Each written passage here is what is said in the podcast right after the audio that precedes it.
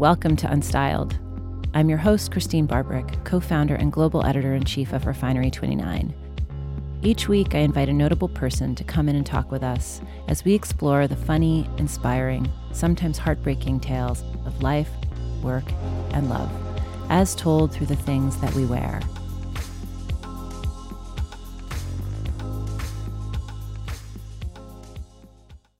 This past September, what might have been simmering just below the surface reached a full boil.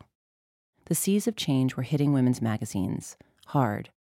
Robbie Myers, who had been steering the ship at Elle for the past 17 years, announced she was leaving the magazine.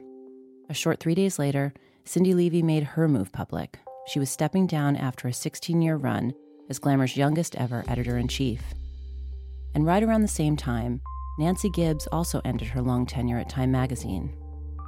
Meanwhile, over at InStyle, Laura Brown was just hitting her year mark as their newly minted editor-in-chief. This particular anniversary also noted another milestone in Brown's life. It was exactly 16 years ago that the native Australian moved to New York. Even though she started out back then with just a few $1,000s in the bank and no industry contacts, it wasn't long before Brown landed herself a features gig at Harper's Bazaar, a legendary title where she spent 11 years honing her skills and her style, rising to executive editor and infusing her own brand of chic into nearly 120 cover features. Fitting preparation for her role steering what is likely America's most popular celebrity fashion magazine. But like I mentioned earlier, the seas of change are, well, changing. And Brown's refreshing, relatable approach to celebrity, they really are just like us, as well as her knack of folding timely political and social issues into the magazine's steady stream of pop culture, have been just a few of the ways Laura Brown began to make her millennial mark. It's a rare editor or journalist who can get a famous person to air her dirty laundry. But that's the kind of thing that Laura almost invented, because it's become the quirky premise for her new video series dubbed Dirty Laundry, in which she hosts it women like Rose Byrne, Priyanka Chopra, and Alexa Chung in a laundromat, swapping stories and witty quips in equal measure. As a New World editor, video is a priority for Laura. She also has a keen focus on engagement and pushing the power of social media, something she's personally a pro at. Her mantra for InStyle is a literal interpretation of the title. It's about what's in the cultural zeitgeist. Actors, models, designers, Insta stars, as well as artists and politicians, and magazine editors, because as Laura Brown has proven, they can be the biggest stars of our time, too.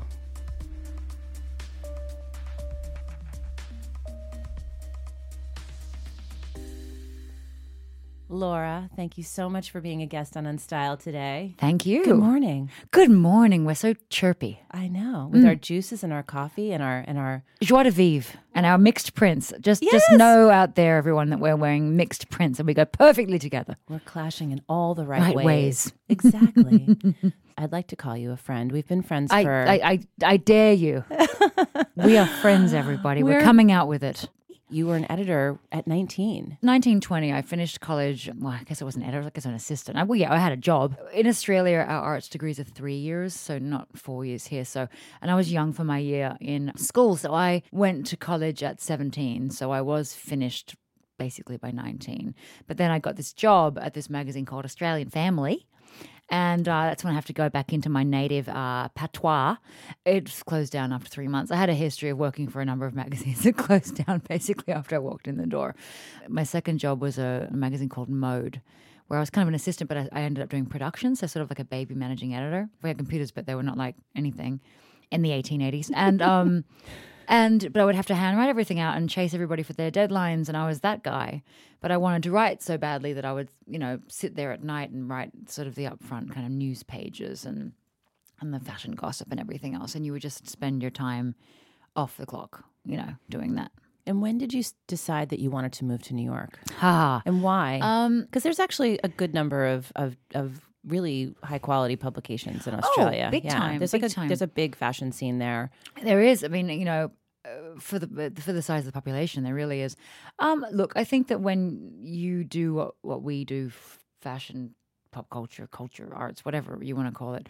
There's something about wanting to be on the front lines of it, and especially when I was younger, Australia wasn't. You know, you'd get these shiny copies of Vogue or Harper's Bazaar or whatever, and it was, you know, delivered like 3 months late with all the supermodel on them and all the movie stars. And part of being a journalist or part of being producers, we're everything now, but like, is wanting just to see something with your own eyes. And I just felt like it was sort of diluted coming to me in Australia. And I remember there was some Helmut Lang show, and I wrote about it from online. I just was like, I just want to see the bloody Helmut Lang show. And it didn't matter that it was Helmut Lang. It was just illustrated.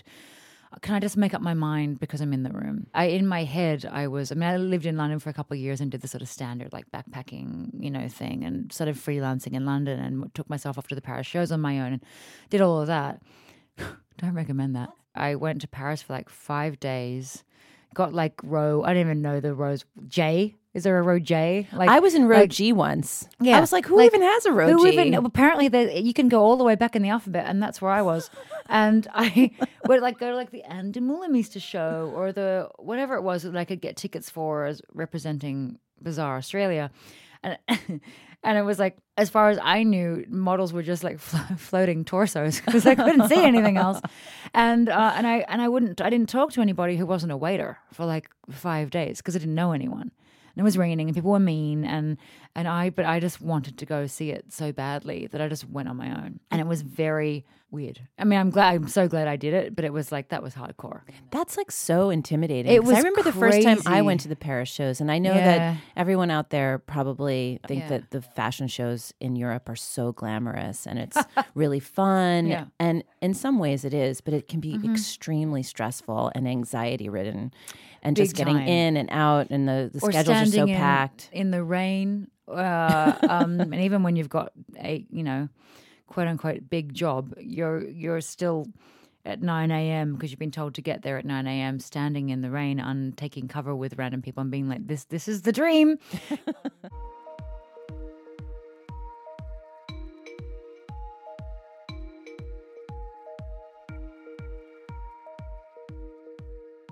I think we had like an early dinner or a drink or something in Tribeca a couple of years ago when we were first starting to get to know each other. And you said something that really stayed with me for a long time. I still think about it. It's probably one of the most profound things anyone said to me about this industry, is you said, why aren't there more funny people in fashion? And still asking. And I think that we were like counting them, and there was like I think there was really three that, you know, people that had that were openly sort of making it a part of their point of view. Out. Exactly. They'd come out about being funny. The sense of humor and the sort of approach was really a part of their writing. It was a part of their career, and like I said, their point of view.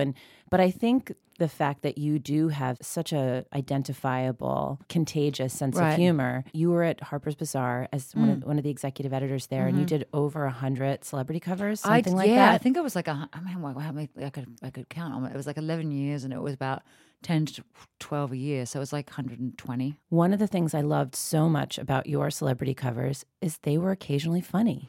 Right. There was something about them that did, and it was always a part of our approach at Refinery29 to sort of establish this peer-to-peer conversation. Right. For me, a person at a moment in time, and here's the conversation with somebody, and obviously I know their history because we're all awake and we know all these women pretty much.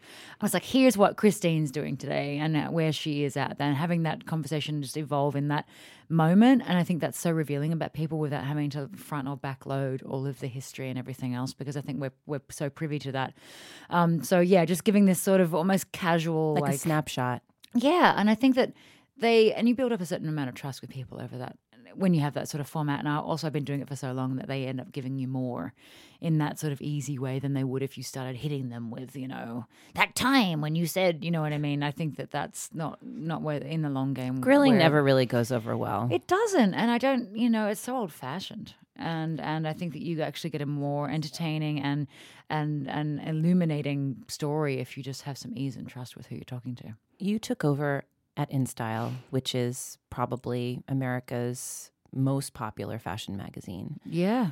And especially known for its commitment to really covering celebrities and kind of making that connection between pop culture and fashion, which is so up your alley. Right. But There's a lot of transformation happening at some of the most historic women's magazines, at Glamour, at Elle. Mm-hmm. But you're really fresh right now and at the beginning of this journey. I'm fresh. 43 and fresh. You're fresh. I mean, for me, I always have to make a big thing small, number one.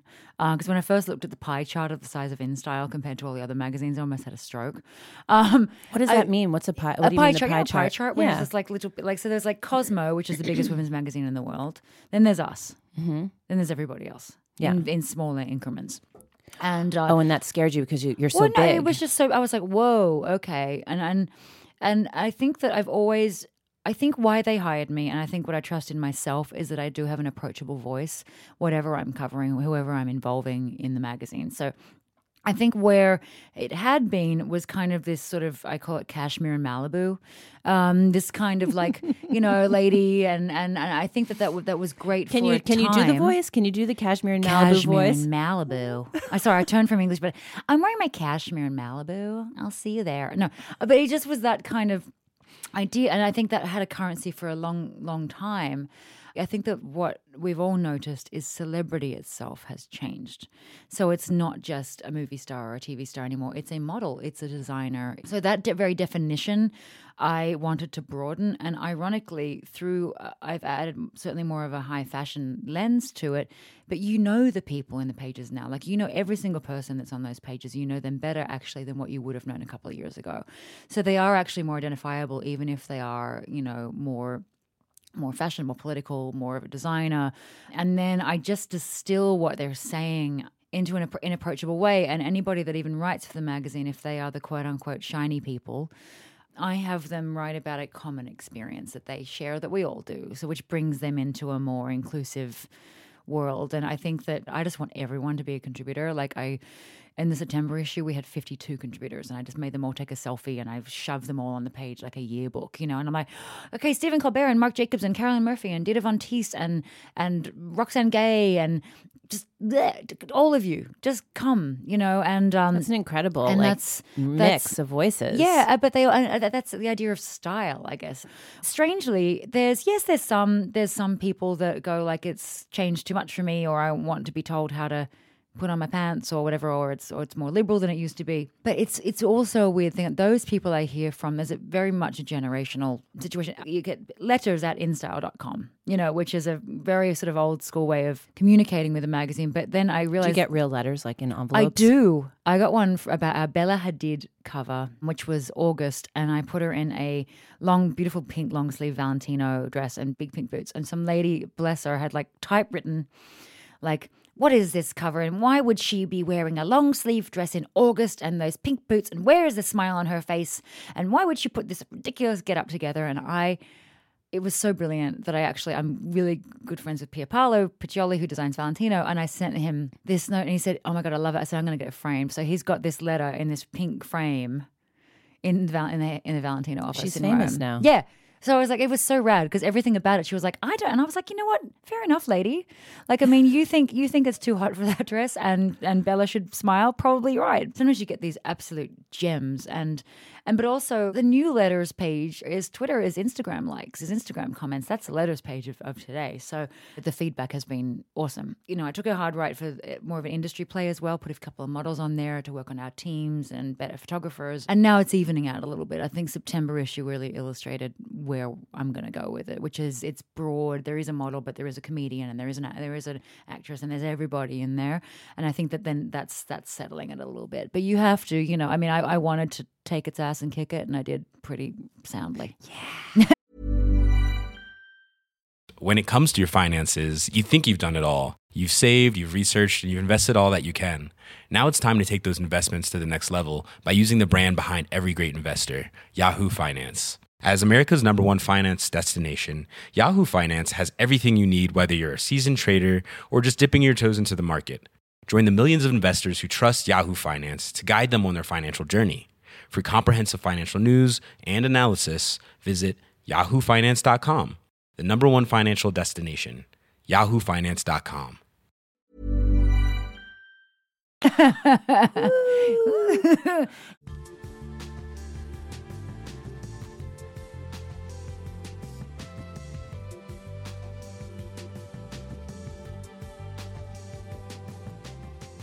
It's stressful being an editor-in-chief, isn't it? It's an awesome, awesome job to have. But you work for it. Like, you really do. There's no coasting, especially now. Especially now with the industry as it is. This is not the days of town cars and expense accounts and flying DJs to shoots. For some people, it seems it still is. But I think they're getting a rude shocks, I think, those types. Bless them. That's another question I wanted to ask is, on a role like yours, you know, having you in a meeting with a brand partner or an organization, a foundation, you know, anybody that really wants to benefit from the shine and the sparkle of InStyle.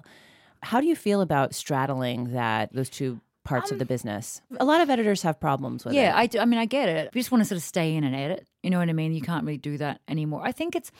the best way is to sort of, I always say, underthink it a bit. Like you're speaking about your brand and your brand message to whoever it is, and that should be, if it's consistent, it's not hard. As long as you'll tailor your conversation to whoever you're talking to, if it's an auto person, if it's an auto advertiser versus a philanthropic thing versus a celebrity, you know, I mean, if at heart your ideas are consistent and what you stand for is consistent, then it's not difficult.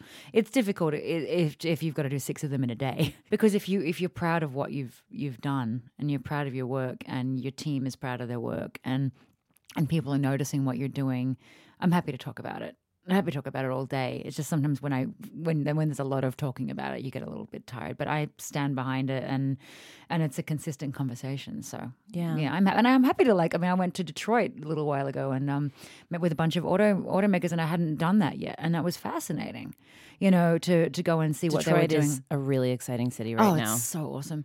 But you know, and then got a story idea I met with people from GMC, and they were telling me about the woman that designs all their trucks is like a tea drinking English lady.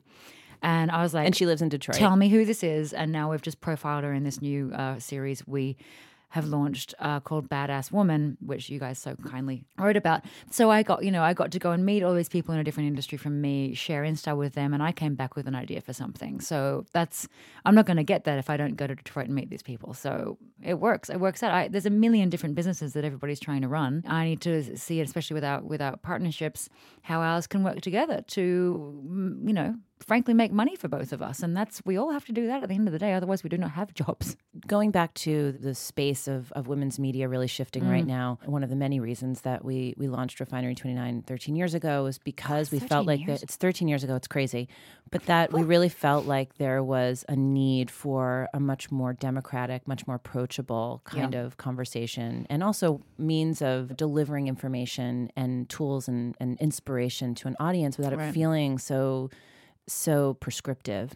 What do you hope really comes out of this big shift in women's media? We had to wake up. We were forced to, you know, and I think that politically, obviously. Well, I think that what we're all facing is sort of every magazine, website, brand, we call it, you know, how woke we're all going to be. Like everyone's sort of like a woke off at this point. And I think that's going to, no one's sleeping because they're so woke all day. It's going to settle, because what we're in a situation of now is dealing with this administration in a way that is appropriate for all of our brands. But I think the questions for the people that are going to be hiring for these brands is how far into it are they going to get? How politically engaged do they want to get?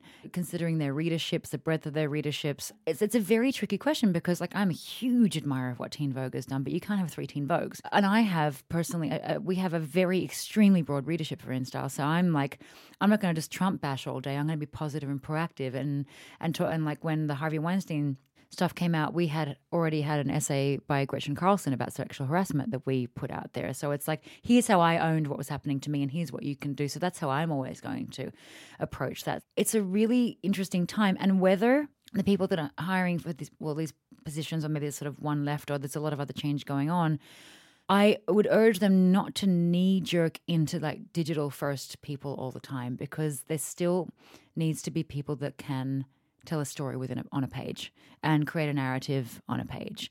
And you can be as digitally savvy as ever, but when oftentimes these magazines are still the root of the tree. We did our September cover with Selena Gomez, and with her, you know, Selena's, what is she at, 128 million Instagram followers? She still comes to InStyle for the cover shoot and the cover of the magazine. Mm-hmm. Print ain't dead. It's not going to be dead, and the most special magazines are going to survive, and they need to have that anchor, that storytelling anchor, big time. In our December issue, we have a profile of former Vice President Joe Biden, and I wrote it, and I spent some time with him, and Maria Sorrenti took the pictures, and it is wonderful. And we've done a special 10,000 issue run of a subscriber cover with Biden on it. And why did you make the time to write that story? Because if people I respect, I will make the time. I made the time for Stephen, and I was lucky to have. Look, I'm thrilled that they've chosen InStyle, and after only a year, you know what I mean, and only like 8 issues really out in the public. Congratulations! Thanks. I get so proud of that, and I can go. 3 months, I'm happy now. You know what I mean? Yeah, when we've just done something wonderful, and it's not just a Instagram, or it's not just a piece of news on a website. It's that hit for a day and disappeared. It's something that's really lasting, and it's a really good read, and he's incredible and necessary to hear from right now, and that's what I want to do more of.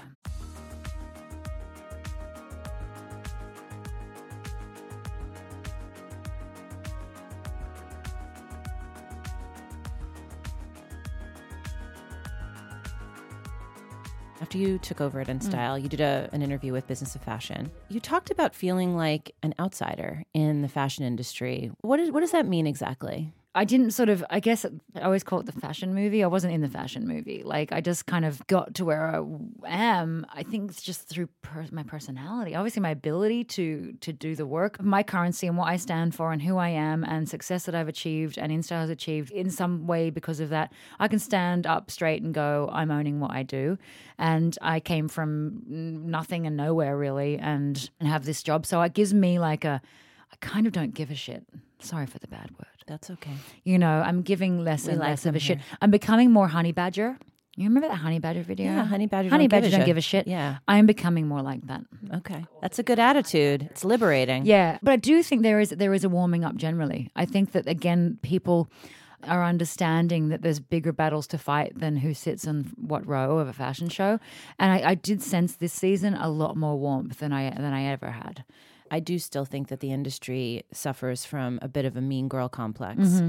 And I try to always remind myself that really comes from just feeling scared and insecure in yourself. And I think that tends to perpetuate or emerge as a mean girl complex, but it isn't always that case. You know, it was funny though, because it feels like such a throwback now. I was at this Dolce & Gabbana show in Milan, and I was sitting around 2 men who were just bitching out everyone across from them. And it just seemed... No, it wasn't. Obviously, it was mean, but it seems so old-fashioned. Mm. I was like, legit? Like, you're like bitching about that girl's shoes? Like, come on. Like, as Joe Biden would say, come on, man. Like, but it's just like, it's pretty shitty. But it seemed. But I was reassured in some ways that seemed unusual. You noticed that it seemed out of place, typical, you know, or at least, you know. And I was like, oh, get out of your.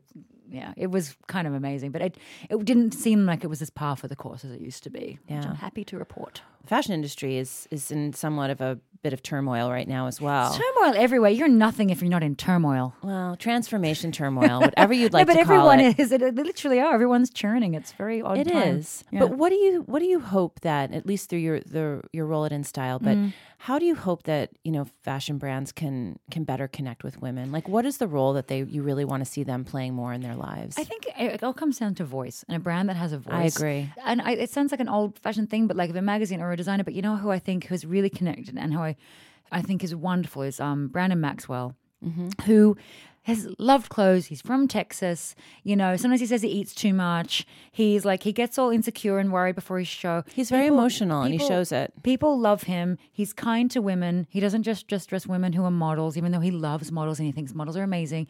He works with all kinds of ladies. He loves them. And you can tell, and he makes beautiful clothes, but that's almost secondary because there's so much goodwill around him. And you want to go to his show and see some young man who loves what he's doing, and that's his, and loves, and that's women. His voice. And that voice, look how much success he's had in a really short time because of his voice. So I think that is, be yourself, or even just make the one thing that you know women are going to love. And also, like, if you're going to be a designer, like, put on a show or do appointments. Like, this sort of in-between thing where everybody feels sort of obligated to go to. Like, for example, in New York, like, Marc Jacobs puts on a show. And I will always applaud him for that. And he is a showman till the end. And I love going there and seeing what he's going to do. I also go for some designers who I just love who'll go and see the clothes at an appointment or a presentation. And that's absolutely fine too. But because then you actually get to interact with the designer. You've got to really be sure of what your character is and what you're going to say. And that will distinguish you. When you feel that cynicism of people just making the new bag and the this and the that, they're not going to last. They're really not going to last. And I mean that for anybody in the industry, period. You just vacillate and you just make stuff and you are cynical about how you price it or who can wear it or any of that kind of stuff. That just seems old news now too. Okay, last little tidbit. Who are the most fun people that you've ever interviewed or done a cover story with? Just the top three. Tilda Swinton. Why? She's just freaking smart, and I could talk to her all day. And like she's spectral smart, but you can still like have like funny jokes about people's bad Botox. Like she's awesome. Who else? Colbert. He is one of the most thoughtful interviews I've done. He can obviously he's hilarious and he can do all of that, but he will give you an answer 5 laps beyond where you thought you were gonna be, and actually stopped me and makes me think. Which I appreciate because I can be his commentary jibbit, on all the sort of Trump and political stuff has been so spot on. Yeah, so he's major. Emilia Clarke, Khaleesi from Game of Thrones. I take pride in sort of pushing her to go on Instagram, and now she's got like 10 million followers. But she is so Was funny. She not on Instagram before that? No. I mean, she's been on for a while now, like a couple of years, I guess. But she should give you a couple of, a couple of shout-outs there. No, she has. No. But I mean, the point being it's so funny, all these girls that you know are going to have a really good voice, and then they go on and her hashtags are hilarious. She takes the piss out of Game of Thrones all the time. She's a really funny kind of bawdy interview, and she's not so conditioned like the other girls are, and I understand why the other girls are conditioned because they've been doing this for so long, and it's just going to be like, I love interior design, that's great, but I do kind of like the English girls sometimes because they're kind of a little more honey badger. But when you get that kind of new girl on a cover that is less sort of programmed, that's always really fun, and that's when I'll put my hand up for those kind of interviews. But I will personally, I like to try and speak to the most diverse bunch of people I can. And I do love talking to the dudes, because that's a new thing for me. So I'll do a bit more of that.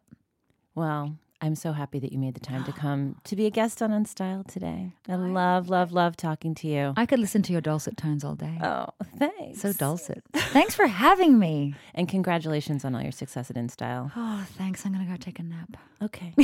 Bye. Bye.